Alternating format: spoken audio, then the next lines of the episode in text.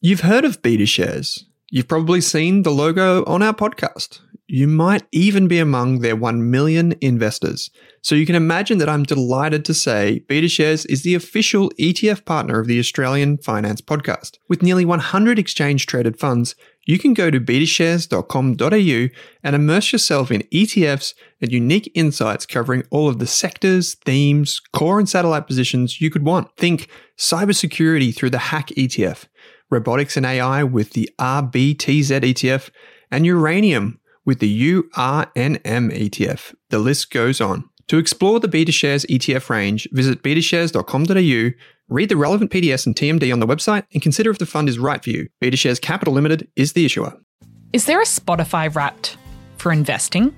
If you want to invest in shares or ETFs, our friends at Pearler are more than one step ahead of the curve. On average, people who use Pearler invest $1,750 every month. That's what we want to see proper dollar cost averaging. With automated investing tools making your life simple, Pearler investors have well and truly mastered the art of investing small bits lots of times. So, if you're ready to start growing your net worth in 2024, follow the link in your Spotify or Apple podcast player right now to discover how you can get started today. Thanks for tuning in to today's podcast.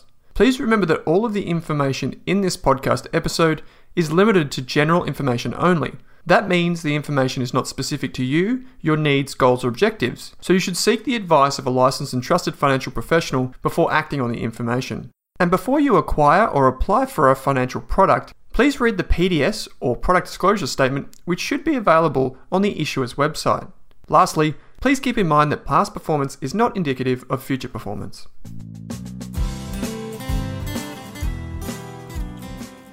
In this episode of the Australian Finance Podcast, Kate and I are tackling the big issue trading versus investing. Kate and I talk about the different types of traders and what it means to be a trader versus what it means to be an investor. We've drawn some recent studies and we dig into some of the latest announcements from the Australian finance regulator, who is a little bit concerned about all of the advertising and the trading strategies that are being marketed to consumers and investors just like us. This is a pretty passionate episode, and I get pretty wound up about this type of thing, so you'll have to forgive me if I come across quite opinionated, uh, but Kate kind of calms me down and brings some sense to the conversation. I hope you enjoy this episode of the Australian Finance Podcast. Kate, welcome to this episode of the Australian Finance Podcast. How are you going? Good, thanks, Owen. Good to be back. Another another week, and lots of exciting things have been happening in the share market in the last week since we've last chatted. Haven't they just? And in our industry more broadly, as uh, people can imagine, probably seeing the title of this episode and clicking on it, it's going to be a fun one. Uh, I think you and I will both have a bit of fun with this one. Um, this episode has been brought about as a result of a few things, uh, which you'll get to in just a moment. But I guess one of the things that I want to uh, talk to is just uh, Janish, who reached out to us on Twitter and said, "Hey guys, loving the show. Um, could you please go over the pros and cons of short-term share trading with less than one year of holding? Thanks." And I said, "Yeah, sure, let's do it." And um, I guess there are all different types of share trading strategies. There are different. So we're talking about trading as opposed to investing. Uh, we're going to get to the differences of those. But, Kate, one of the most popular things that people do when they're a trader is they use something called a CFD. We've done a full episode on this, or just about. Can you explain what a CFD is and why this is really important right now? Well, ASIC's actually had quite a bit of fun talking about CFDs at the moment because they really don't like them. Um, so, contracts for difference, we have mentioned them a few times, I think, on mm. the hmm. podcast, but um, yeah, you, it's a, you're making a bet essentially on a price movement.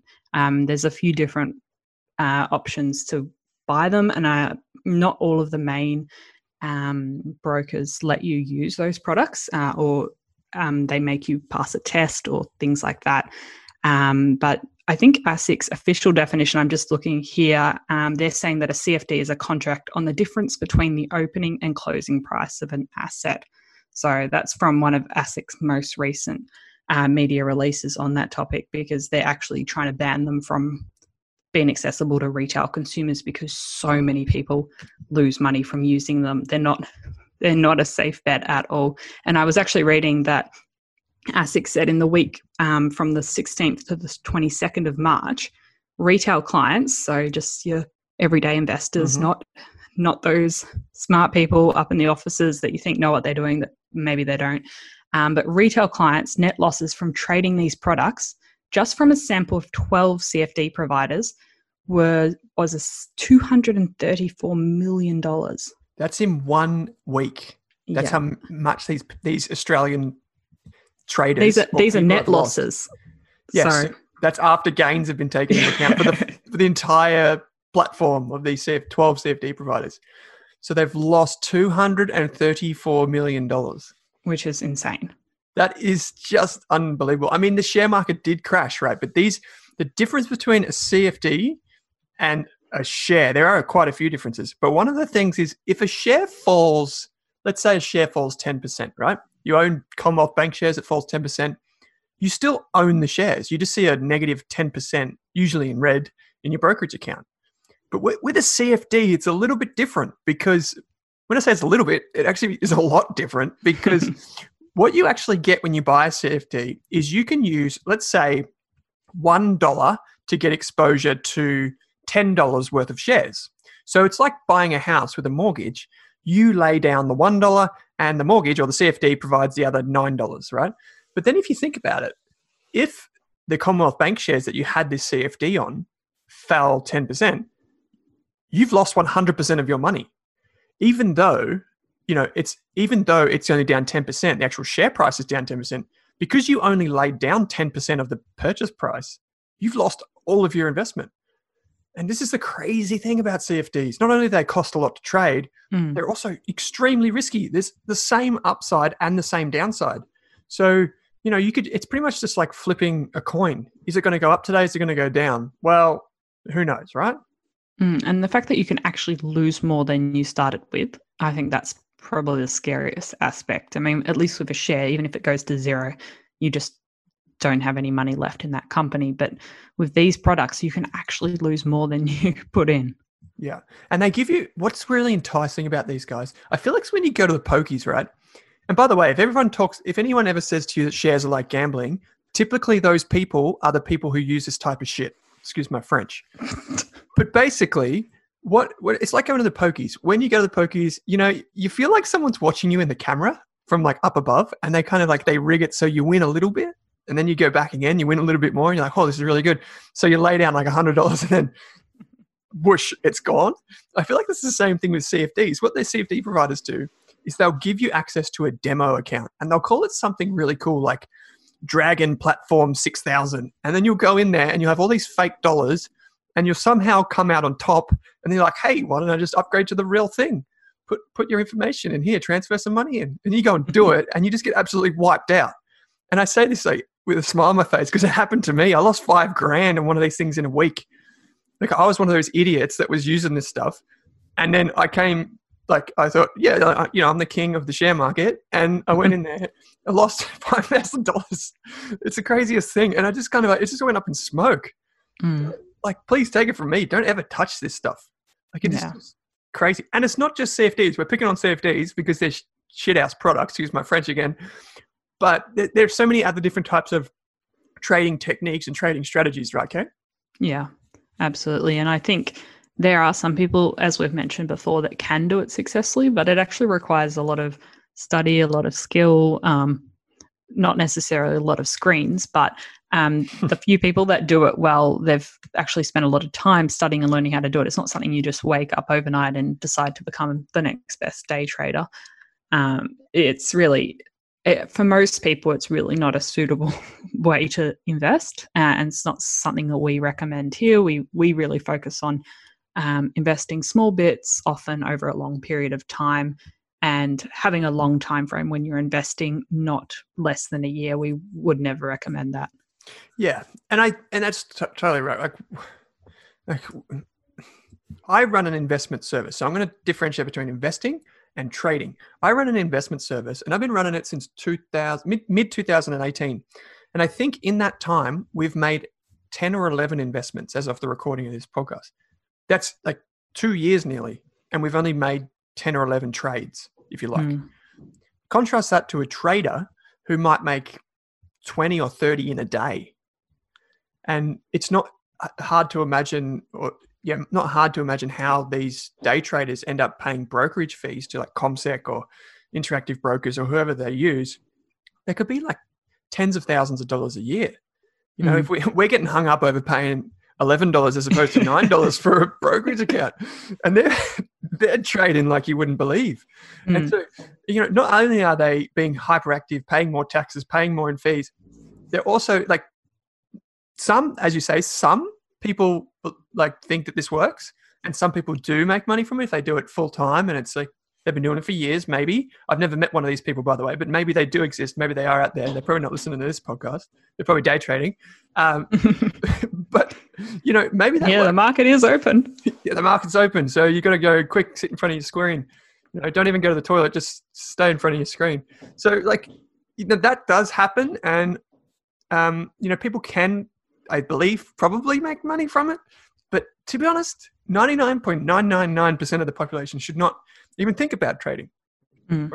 And so, um, I might just maybe explain the difference between trading and investing.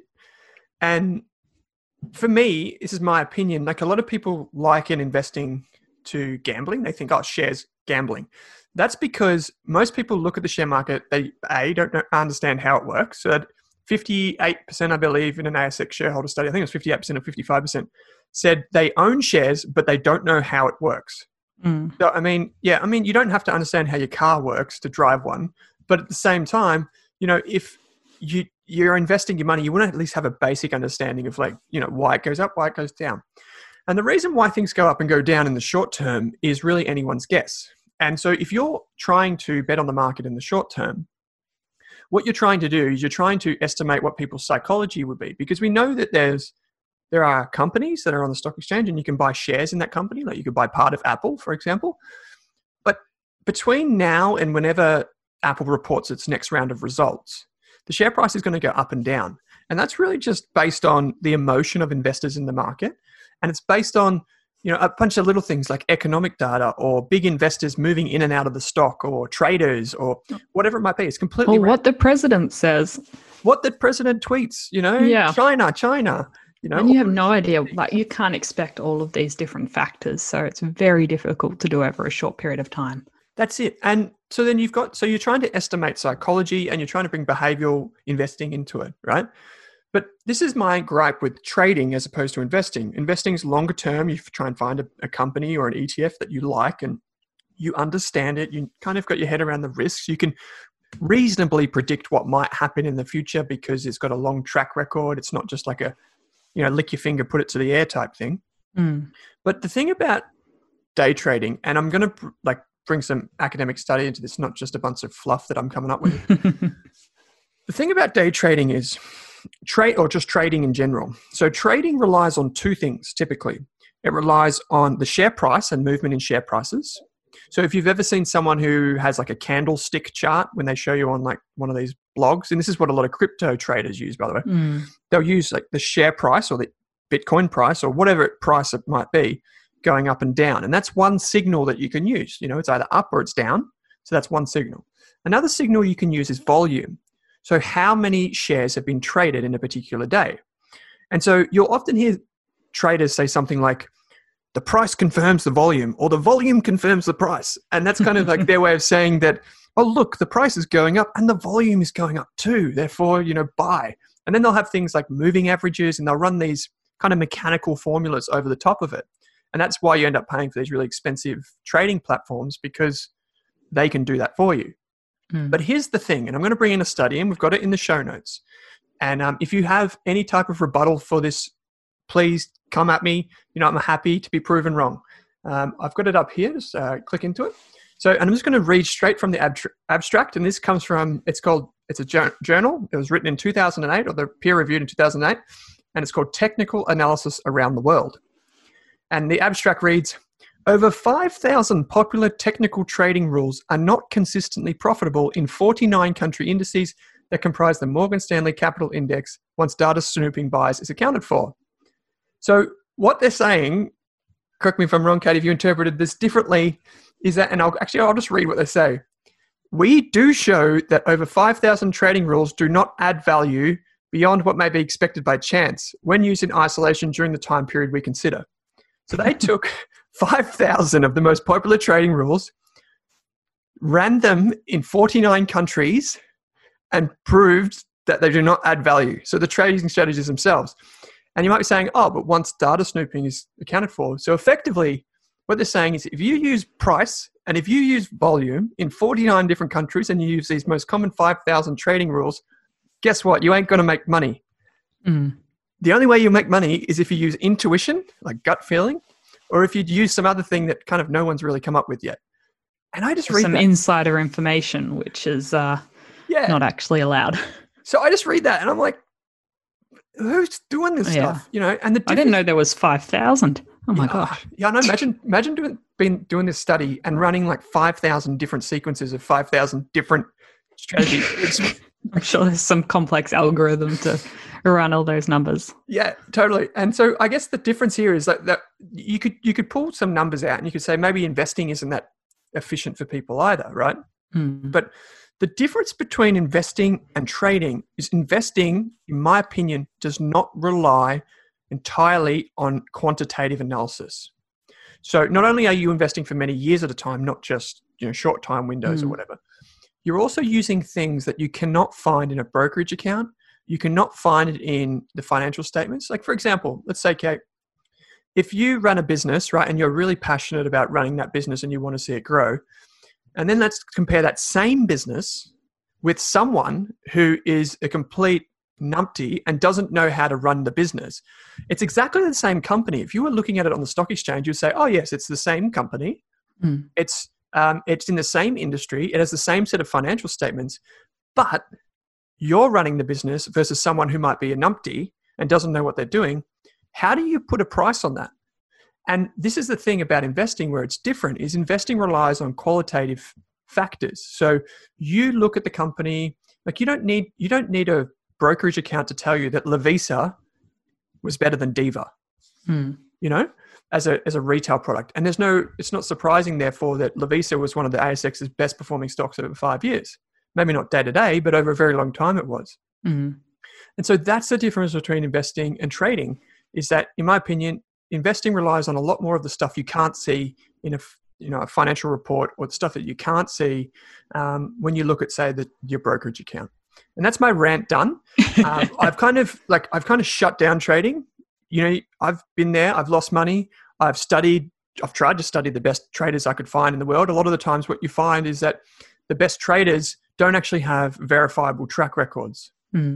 so, you know, whereas investors who run managed funds and what have you, they are regulated. A lot of the traders that you see out there, particularly in cryp- crypto and all that type of stuff, they just have blogs that they've made like .com or whatever Yeah. where they don't have to register a real name and you know, it's all just a bit of fluff. So, you know, I would just if you if you do come across a trader that you think is excellent and they have a demonstrable track record that could stand up to an audit, please reach out to me. Um, I don't I haven't seen one. So yeah. um, and I guess, and it's something ASIC's really worried about at the moment. Yeah. I was, uh, I was reading about how how much that um, there's been such an increase in retail investors just muck, I'd say mucking around in the stock market, um, uh, and even they were saying that there's over four thousand new investor accounts um, getting opened every day that are popping up on their radar. Um, at, at the moment compared to a previous focus period where it was only uh, just over 1000 per day so it's pretty Wow. crazy and there was um there was there's a massive increase in um disused accounts that are suddenly becoming active again so people that had just once upon a time created a CommSec account a brokerage account have suddenly started using it um, and the average time between trades has fallen down to about one day instead of sort of 4.5 days. So people are actually just going in and out um, of stocks. That and as, according to ASIC's data, people aren't actually doing it very successfully. Um, the retail investors chasing quick pop profits, they said, um, have actually performed quite badly uh, know- and are losing money. You know what's crazy, Kate, is we talk about this. Mhm. We talk about investing, uh, you know, in the share market. It's been the best of place you could have put your money, even better than property for 20 or 30 years, right? Yeah. So we we measure success over that kind of time frame. We Mm. measure success over years. Yet then you look at the studies like this and it says, you know, the average holding period for a share is a day or two. yeah. And you think there's a massive disconnect between expectations and reality. right? Mm. Like, this is just, you know, and I, I get it. Like, it's going to be some quote unquote traders that really skew the numbers here, but you know, this is it's just unbelievable that Yeah, people people think that this works. Mm, and it's the also we were chatting about the other day the massive increase of people googling how do I buy shares or stocks in Australia and um, how do I start investing and um, is it a good time to invest or should I should I start investing now? It's all those questions going up on the uh, the Google search radar. So that was I, I read that in another sort of news article, which was quite interesting about all the different terms that are just zooming up um, and in terms of what people should buy and when they should buy and how they can buy it. You know what's interesting about that is so just for people's context, what we're talking about here is you can actually go online and you can see what people are googling. Like you can not, you know, it's all anonymous, but you can see what searches are most popular and what aren't and what have you. We've seen about a sevenfold increase in how to buy stocks or how to buy shares Mm. since March. So the beginning of March. So you, you know, this is when the markets are crazy busy. People are at home. People are wondering, oh, maybe the stock market thing can work for me. Um, you know, Mm. that that's what we're talking about. And yeah, I mean, it's great for people like us. If if Kate, if you and I named this podcast "How to Buy Stocks in Australia," we would probably get about ten times the amount of viewers than we we probably will. but it's just one of those things, right? And we were we wanted to make the point when we we're talking off air, Mm. and I'll let you do the explanation of this. We wanted to make the point that it's not just young people, and it's not just you know the stereotypical male sitting behind a computer. There's a lot of different types of people that are getting suckered into some of this advertising, right? Yeah, yeah. Those, um, I guess the one, I don't know if we're naming people, but ASIC has, so I'm sure it's probably allowed. Um, there's a there's a company called Mayfair that was advertising products over the last few years and offering them to high net worth investors. So you had to meet certain criteria. Um, so for most of us, we do not meet that criteria, but there's a lot of self-managed super funds that do have quite a significant amount in their Mm. super funds, so they meet um, sophisticated investor status. So they were actually advertising a term deposit alternative um, using certain keywords. And I think that was quite interesting using Google AdWords. Um, Mm. And so they were buying up term deposit, bank deposit, term investment, that sort of stuff. So a lot of older investors, because interest rates were falling, were looking for something, a term deposit product that was going to give them 5%. So when they Googled term deposit, they were landing on this product. And it was saying it was a term deposit alternative. Um, and term deposit, traditionally, it's an authorized deposit taking institution, and your capital's secured by the government up to $250,000 and it's cash. But with these term deposit alternatives, they're investing in all sorts of things like islands and resorts. And uh, I think I saw at one time, though I can't back up that statement, they were investing in a crypto fund. Mm. So instead of investing, putting your money in cash where there was some level of security, you were going into this term deposit alternative and putting your money into all sorts of strange products that even as I would think I'm a high risk investor, I would not put my money in. Yeah, this is the thing, right? Like people don't know. By the way, if you click on the first three results in Google, it might be four these days. Like you got to know that's a sponsored ad. A lot of older people don't no, know no, that they is don't. actually an advertisement. If I go into Google AdWords with my Rask account and I go term deposit, I might be able to pay like 20 cents per click or whatever. And I go, yes, I'll take 20, 20 cents. Then that will go up the top when everyone put, puts in term deposit. Even if it's not.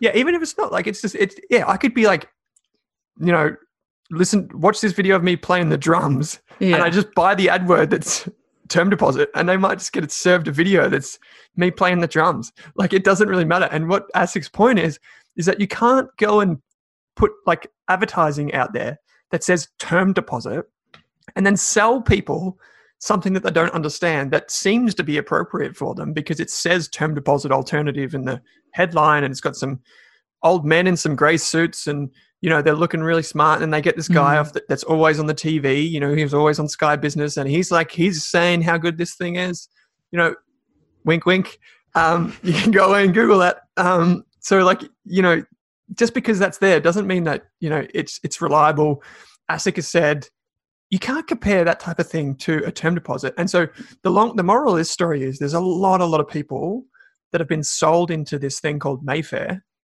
that is really just turned out to be an absolute disaster for the investors that got in there. And even though they made that quote unquote sophisticated investor hurdle, you know, where you just have a certain amount of assets, they're not actually sophisticated people. They just got suckered in by this kind of like make 5%, or I don't know what it was, but like make 5%, make 3% returns better than a term deposit kind of thing. Mm, Again, if something's too good to be true in investing, it almost always is, just like day trading. mm. I'd stay far away from the words term deposit alternative. If you see that online, um, I'd really look into what is actually in this product because um, it's term deposit is cash. So if it's an alternative, what are they actually putting in the money? Sometimes I see advertising for other companies that say term deposit alternative and they're doing mortgage backed securities. So that's still a completely different product and a different risk profile. So suddenly you're going from just being very conservative and just having your money in cash to investing in anything and everything, maybe an island, maybe property. Who knows? Yeah, and this is the thing. We've talked about this before. The term deposit guarantee, you can go online and you can check to see which banks or which ADIs are approved for that. And hmm. once you do, and you check the banks and you check the terms and how it works, then you go to that bank and you look at the term deposits, you'll realize that the term deposits are offering you bugger all interest. Hmm. And the reason for that is because they are guaranteed by the government, right? If they weren't guaranteed, like some of this other junk that's out there, then of course they're going to offer you more because it's more risk. And the problem is most people don't know how much more risk they're taking when they go into one of these things. Um, Kate, we should actually make note of this because a lot of our members don't even know this. But um, when we say per ADI, Kate uses the phrase authorized deposit taking institution. What that means is that means they've got a banking license. Hmm. Right? But some big banks have banks underneath them and they all fall under the same ADI. So a common example I use is Ubank, which many people will know. Ubank is a subsidiary of NAB, but NAB's the ADI. Hmm. So if you have two bank accounts, one at Ubank, one at NAB, you've got to check to see if you're covered for the guarantee for both. And you know, maybe if you do some further investigation, you might find that they're not. So only one of them is covered because it's per customer per ADI, not per Yeah. bank. That's a really important point. Kate, um, why don't we also do everyone a favor? And if they have come across this episode because they've Googled how to buy stocks, how do they do that? Yes. So if you've patiently waited to actually find out how to buy shares, um, we'll give you a couple of steps, but we have some specific episodes on buying shares and ETFs we've done previously. So highly recommend going back to some of our earlier episodes and going over some of the basics. Mm. But it's actually pretty simple. And I figure most people, when they're asking how to buy shares, actually want to know what share to buy. Um, because it's really the key step is finding a brokerage account. So you can't actually just um, I can't just go to Owen and say, let's change some shares. Um, I want your share, you give me my share. There's paperwork involved and you have to do a whole heap of things. So, to make it easier, there's a marketplace and brokers facilitate that transfer. So, big names, I guess some of the biggest brokers in Australia, CommSec and NabTrade. Um, there's some newer ones like SelfWealth, but just Google brokerage accounts in Australia and you can have a look at comparison sites that compare all the different factors. And again, we've done that. Um, we've talked about all the different factors in a previous episode, but like whether you want research, um, do you want to buy international shares? Do you want to just buy Australian shares? Do you want to buy any other complex products, which I'd recommend staying away from when you're getting started, but finding the right brokerage account for you. And they will charge a fee to do that transaction when you buy and when you sell. So you want to find out how much that costs as well. Yeah, and there's one of the really good things is make sure that you read the per, uh, product disclosure statement (PDS) and the financial services guide (FSG) of the brokerage accounts. And Mm. I, I guess this goes for anything, anything finance related. Never put your credit card details in, never transfer money, never sign up, never accept the terms and conditions unless the financial organization that you're dealing with has an Australian Financial Services License, AFSL, or acts underneath one. Mm. Okay. And the way to check that is to go to the ASIC website and go to, or you can Google ASIC, A S I C, professional registers. So ASIC professional registers, and then you can search for the name of the AFSL holder or the um, like Rask is an AFSL representative. So you can go to the representative section and you can type in our name and our license will come up there. If the company does not have one of those, do not put your information in. Do not listen to their trading ideas. Do not listen to their investing ideas. Do not do any of that because you will Mm. not be protected under the law. Yeah, and another big thing I think is before buying anything, make sure you find out what your holder identification number is, your HIN.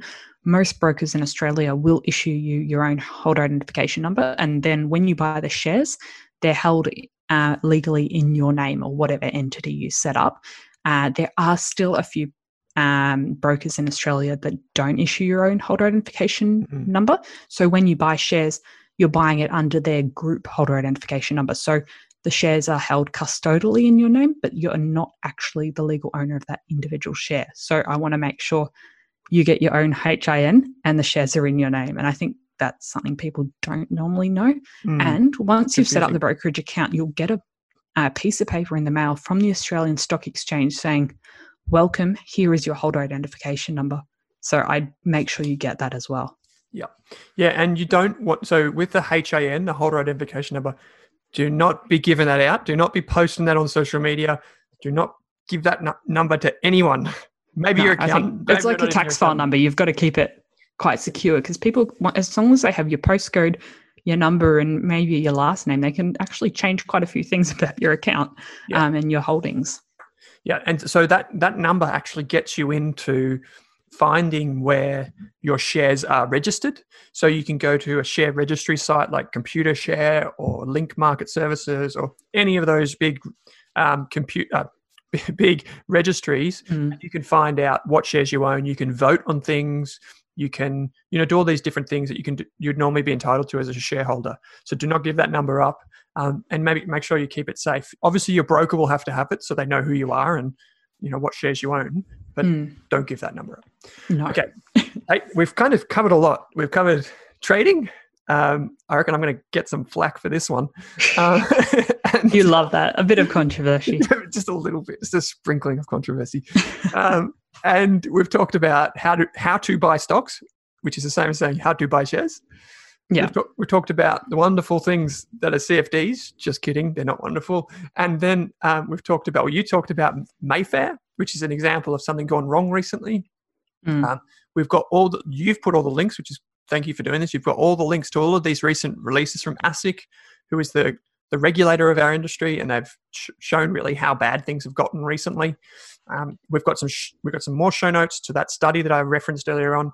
We've got um, a link to the course. You're going to put some links up to the How to Money podcast, which is the podcast you run. Um, yeah, and I've also written an article on how to buy shares that actually goes into some really step by step detail on like write this here, click this button. So um, that might help Cool. as well if you want something a bit more specific than just to open a brokerage account and place an order. Yep. Um, but, but because we have covered this before, um, I definitely recommend going to some of the previous episodes. Yeah, yeah, good point. But um, we'll put links to all of that in the show notes. So if you haven't bought shares but you're thinking of it, make sure you click on that link in in Kate's uh, Mm. to Kate's website and, and take a look at that. Uh, a really good resource. Um, and Kate, I think you wanted to you wanted to give us um, your number one tip.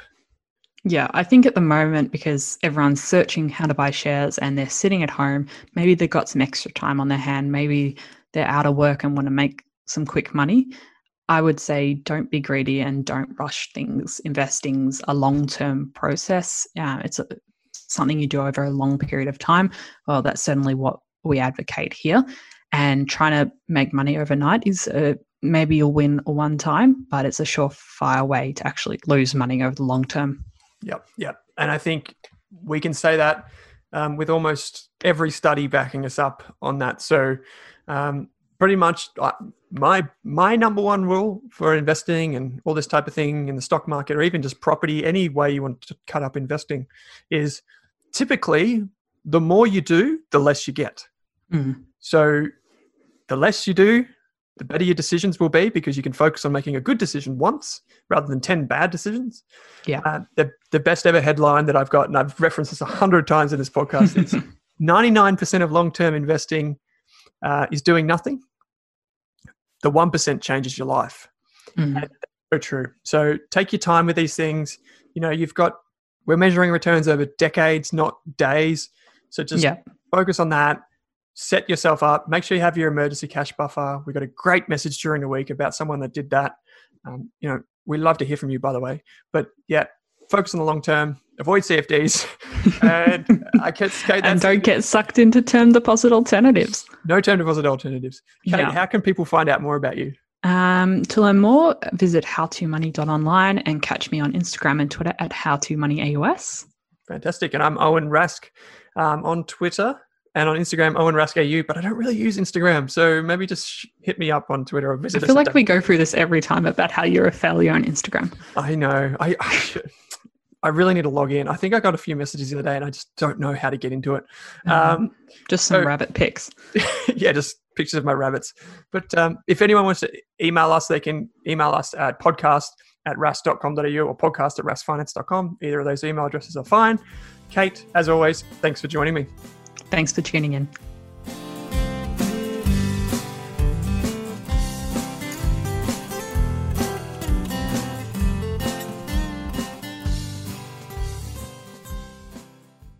Are you thinking about starting your wealth creating journey, but not sure where to put your hard earned dollars? InvestSmart can help. InvestSmart offers a free quiz that makes it easy to find the right InvestSmart ETF portfolio to help you reach your goals.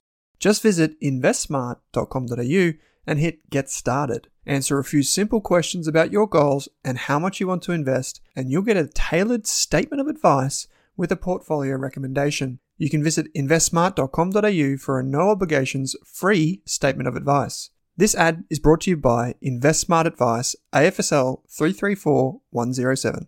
For more than a decade, I've been hunting for the best investors and their methods, strategies, and tools for investing. After years in the industry, countless books, a few degrees, and 1,000 podcasts and live shows, I've rolled this accumulated knowledge into something called Rask Invest. If you've ever heard me talk about a core and a satellite, active and passive, true long term compounding, or you simply want to know exactly how I would invest, now is your chance. Rask Invest is our new investment service, designed for all types of investors who want professional management of their core portfolio at a low cost from a team they trust. Rask Invest helps you automate your wealth creation and passive income. Simply click the link that says Invest with Owen in your podcast player to join one of our live platform walkthroughs or book a call with us. You can also view the Rask Invest PDS and TMD and get invested with me.